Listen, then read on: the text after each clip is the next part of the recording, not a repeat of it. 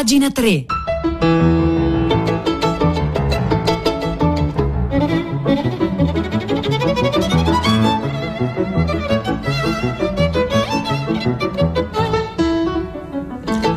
Buongiorno, buongiorno, un caro saluto da Edoardo Camuri e benvenuti a questa nuova puntata di Pagina 3, la nostra rassegna stampa delle pagine culturali dei quotidiani, delle riviste e del web. Oggi è venerdì 24 settembre e noi iniziamo immediatamente la nostra puntata beh, facendo quello che si fa ogni mattina quando si accende la radio, cioè ci si connette. Ecco, la parola chiave di oggi, di questa puntata, è connessione. Allora, al 335 5634 296 provate a rispondere, se lo volete, a questa domanda. A quale mente vorreste connettervi? Ecco, quale mente vorreste, con quale mente vorreste entrare in contatto? Vorreste fluire l'una?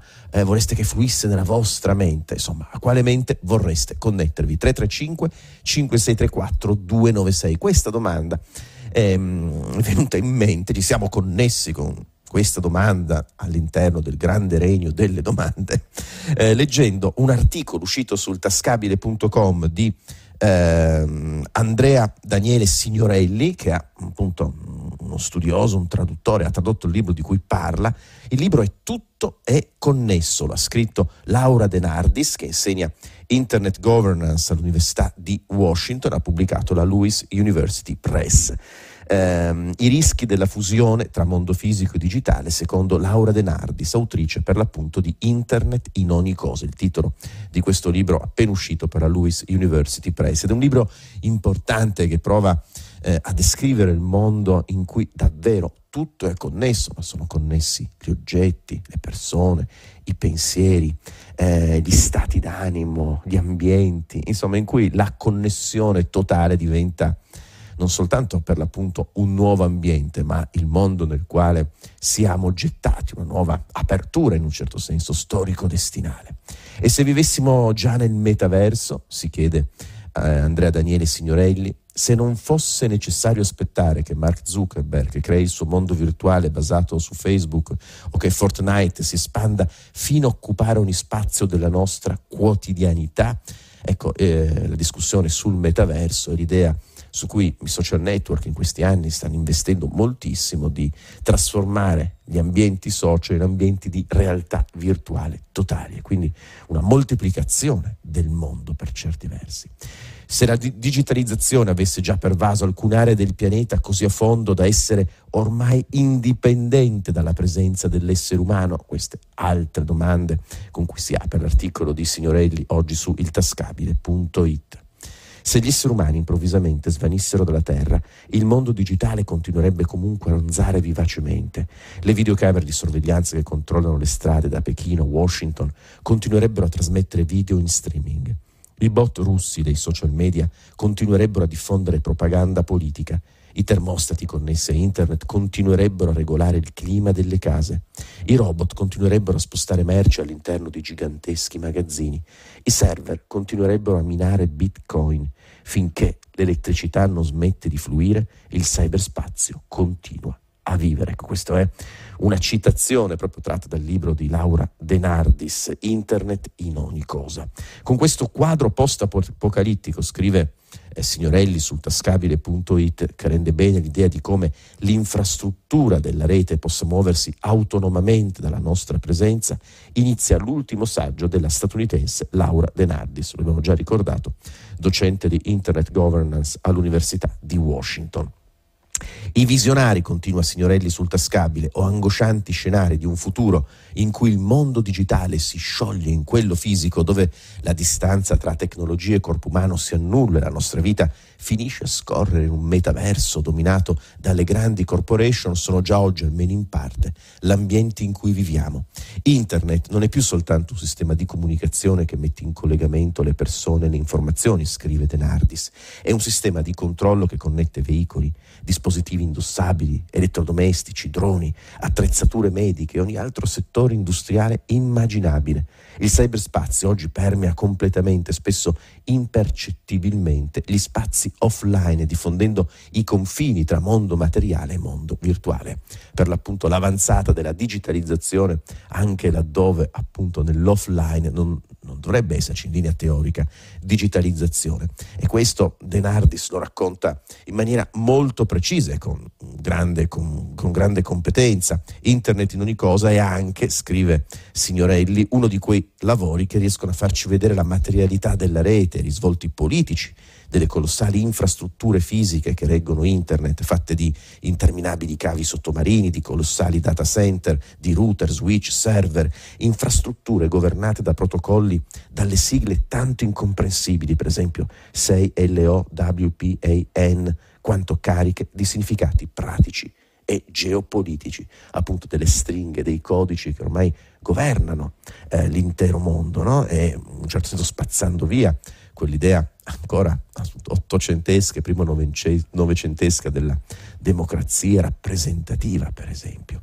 Oggi esistono 22 miliardi di oggetti connessi alla rete, è la cosiddetta Internet delle cose. L'insieme di questi dispositivi cyberfisici, elettrodomestici, apparecchiature per il tempo libero, strumenti per l'industria e l'agricoltura, oggetti anche comuni, per l'appunto come i frigoriferi, che vengono resi oggetti intelligenti, digitali, collegandoli a Internet, permettendone il controllo, il monitoraggio e la gestione a distanza. Ci sono poi molti esempi che fa Signorelli partendo dal libro eh, di Laura De Nardis, per esempio il fatto che questa connessione degli oggetti beh, ha non solo rotto una tradizionale idea di, di privacy, ma eh, questa internet degli oggetti ha consente per esempio abusi, abusi sulle donne eh, per, diversi rispetto al solito, no? Partner che litigano, si, si, si abbandonano, eccetera, possono comunque continuare a controllarsi l'uno con l'altra eh, attraverso, attraverso la gli oggetti che, hanno, che avevano in casa, che condividevano. Anche questo ci aiuta a capire, scrive più avanti eh, Signorelli, recensendo il libro di Laura De Nardis, un elemento sul quale De Nardis insiste molto.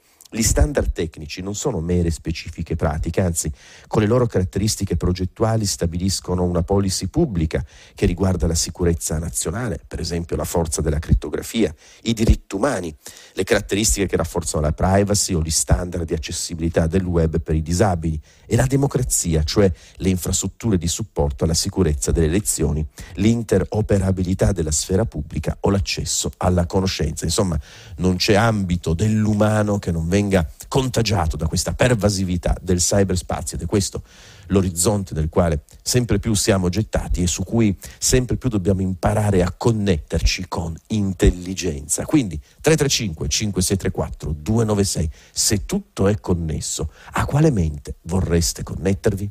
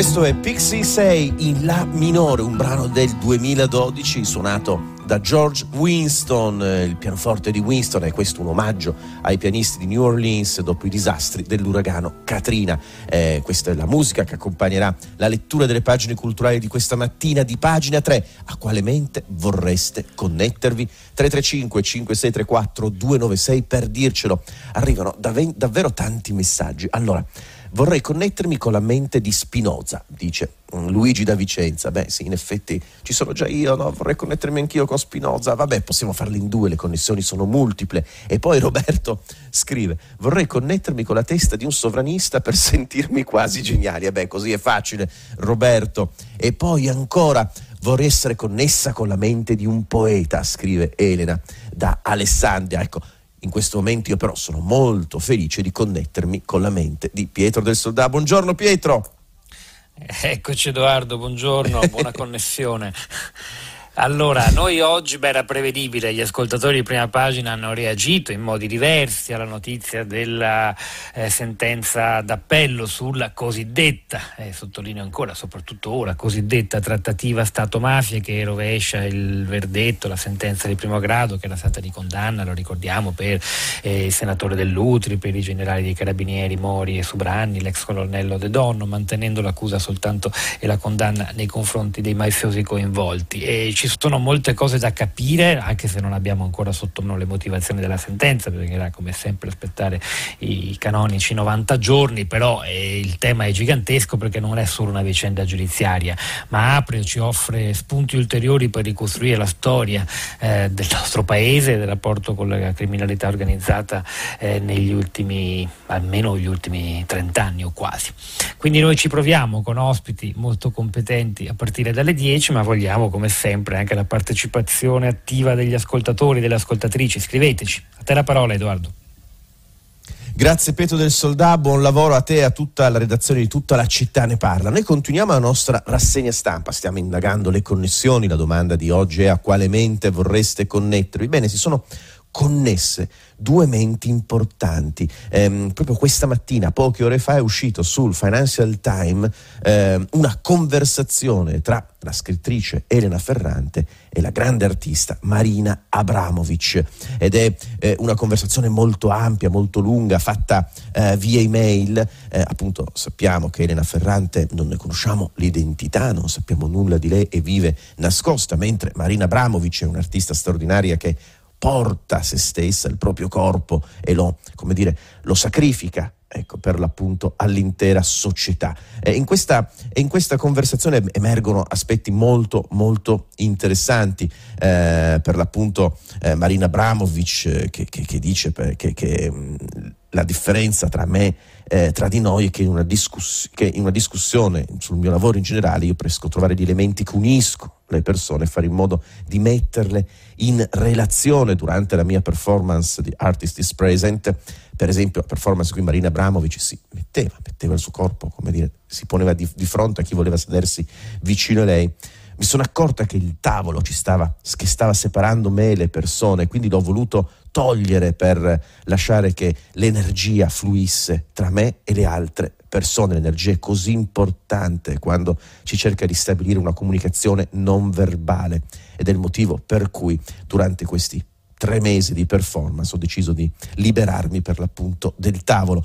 Eh, ma ci sono poi discussioni, l'intervista, la conversazione è molto, è molto lunga, la solitudine di Elena Ferrante, suo, la sua vocazione alla scrittura, l'idea invece di Marina Abramovic di lavorare eh, e di pensare, di concepire l'arte soprattutto in termini, in termini di eh, attività pubblica, no? l'artista come al servizio dell'intera società. E poi tutta la questione, ovviamente sulla questione femminile, sulla predominanza di una visione maschile eh, della nostra società.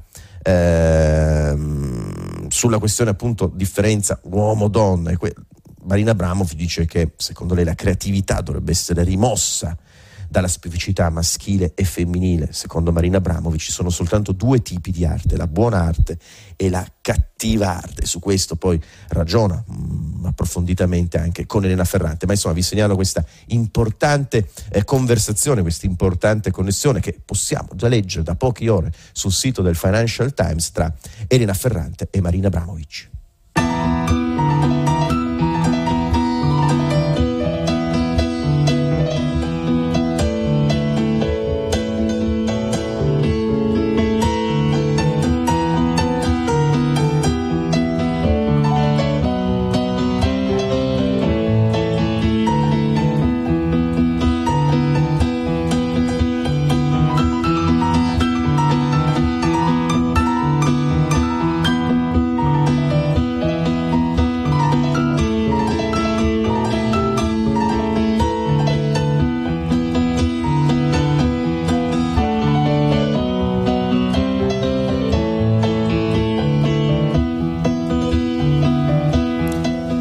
335 5634 296 mentre suona il pianoforte di George Winston eh, arrivano molte risposte alla domanda di questa mattina di pagina 3 a quale mente vorreste connettervi. Alberto, vorrei connettermi con la mente elettrizzante e creativa di Salvador Dalì. A nessuna, disconnesso invece, dice Claudio. E poi ancora Ugo da Roma, di certo non alla tua, Camurri. Mi sta dicendo a quella di mia figlia sedicenne, scrive invece Elisa, probabilmente appunto con una figlia che in piena adolescenza, ma insomma, eh, normalmente insomma, è necessario capire, provare a capire quello che accade nella mente delle ragazze e dei ragazzi. Ecco, ma abbiamo visto che la connessione, l'abbiamo visto eh, parlando del libro di Laura De Nardis, è innanzitutto una connessione elettrica, una connessione ehm, che vive nel mondo digitale. Allora vi segnalo sul post.it ehm, un articolo piuttosto lungo eh, e approfondito sugli ebook, no? eh,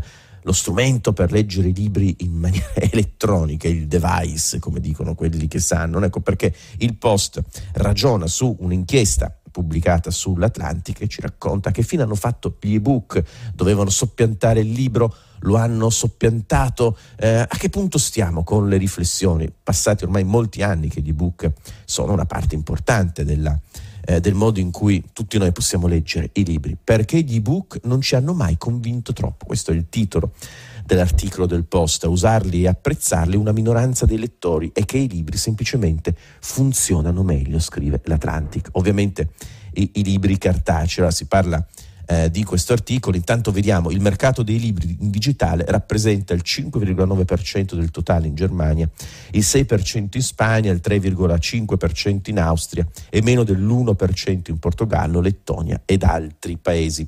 In un articolo sull'Atlantic, l'informatico statunitense Ian Bogost, un noto sviluppatore di videogiochi, eh, autore di libri e articoli, insegna anche lui alla Washington University di St. Louis, ha provato a definire una serie di limiti intrinseci del formato ebook rispetto al cartaceo, aggiungendo alcuni spunti di riflessione a un dibattito da tempo cristallizzato in dualismi e opposizioni molto stereotipate, no? cioè per esempio la maggiore comodità degli ebook contro il valore insostituibile della carta, per esempio. Che eh, per certi versi una parte del dibattito sugli ebook si era fermato così a riflettere su questo stereotipo. Ma uno dei punti, scrive il post, centrali e più originali, nella riflessione portata avanti dall'Atlantica è in sostanza il tentativo di tenere i libri e gli ebook in due campionati diversi legando la superiorità dell'uno dell'altro formato non tanto una questione di gusti personali, quanto una migliore o una peggiore qualità rispetto a specifici aspetti del prodotto,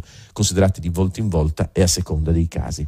Per certi aspetti, nonostante i progressi della tecnologia, i libri funzionano e resistono per ottime ragioni, scrive l'Atlantic, cercando prima di tutto di definire i termini della questione, a cominciare dal concetto stesso di lettura e di che cosa la renda piacevole o meno piacevole. Eh, ci sono, ve lo dicevo, alcuni, alcuni, punti, ehm, alcuni punti che sono interessanti. Il libro in questo tempo, il libro cartaceo, ha raccolto elementi di raffinatezza piuttosto che di evoluzione. Il libro è sempre il libro, ma è diventato sempre più eh, raffinato, si è agglutinato attorno al libro proprio l'idea stessa possibile di lettura e questo ovviamente esistendo da così tanto tempo il libro, beh, fa la differenza. E invece la, ricetta, la ricettività di un particolare lettore nei confronti degli ebook potrebbe dipendere dal grado con cui questi oggetti si conformano all'idea di libro tipicamente detto.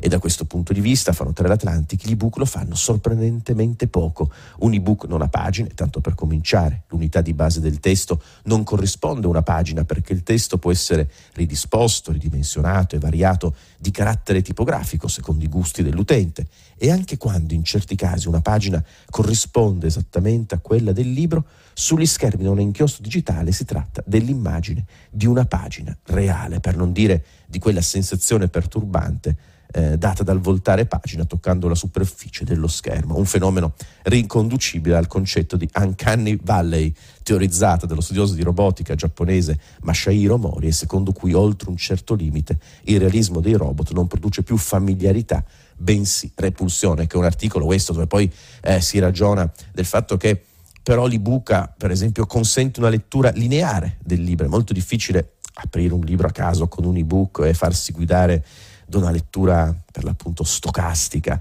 eh, e quindi si vendono molto più romanzi rosa o gialli in ebook dove la lettura è prevista come una lettura sequenziale, invece la saggistica, ehm, la filosofia, eccetera, continua a vincere eh, attraverso il libro tradizionale. Ma insomma, queste sono alcune delle riflessioni, l'articolo è molto lungo, lo segnalo, lo metteremo anche questo sul sito di pagina 3, come sempre, pagina3.rai.it e ne approfitto anche per dirvi iscrivetevi alla newsletter di Radio 3 per essere in, di pagina 3 per essere per essere sempre informati eh, su quanto accade a pagina 3, per avere un elenco degli articoli che noi leggiamo e commentiamo, per approfittare anche del lavoro di Oltre la diretta, il lavoro che fa Marzia Coronati in cui di volta in volta inseriamo articoli che non necessariamente leggiamo in diretta ma che fanno parte a pieno titolo del racconto di ogni giorno di pagina 3. Iscrivetevi alla newsletter di pagina 3.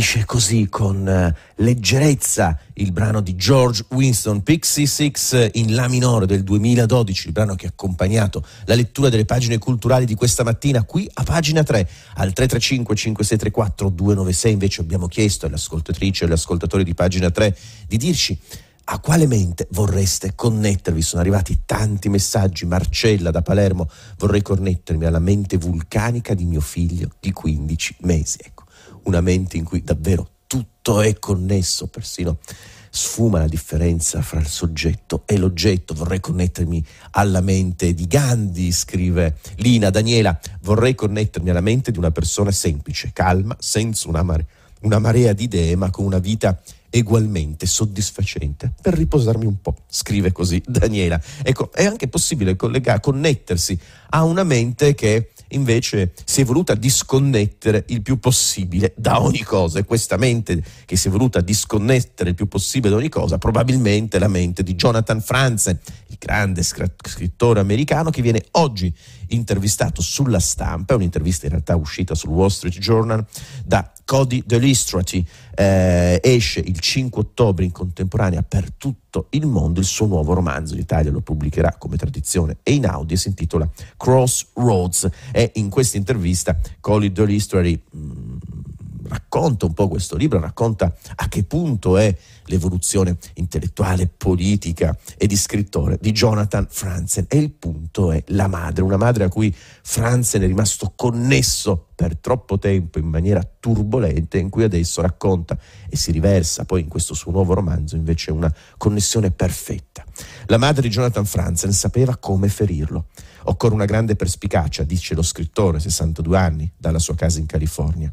Deve aver osservato la persona da colpire con grande attenzione, deve avere individuato dove potresti provocargli il male possibile, senza contare poi la sfida retorica di assestare il colpo doloroso senza lasciare nessuna impronta, dice.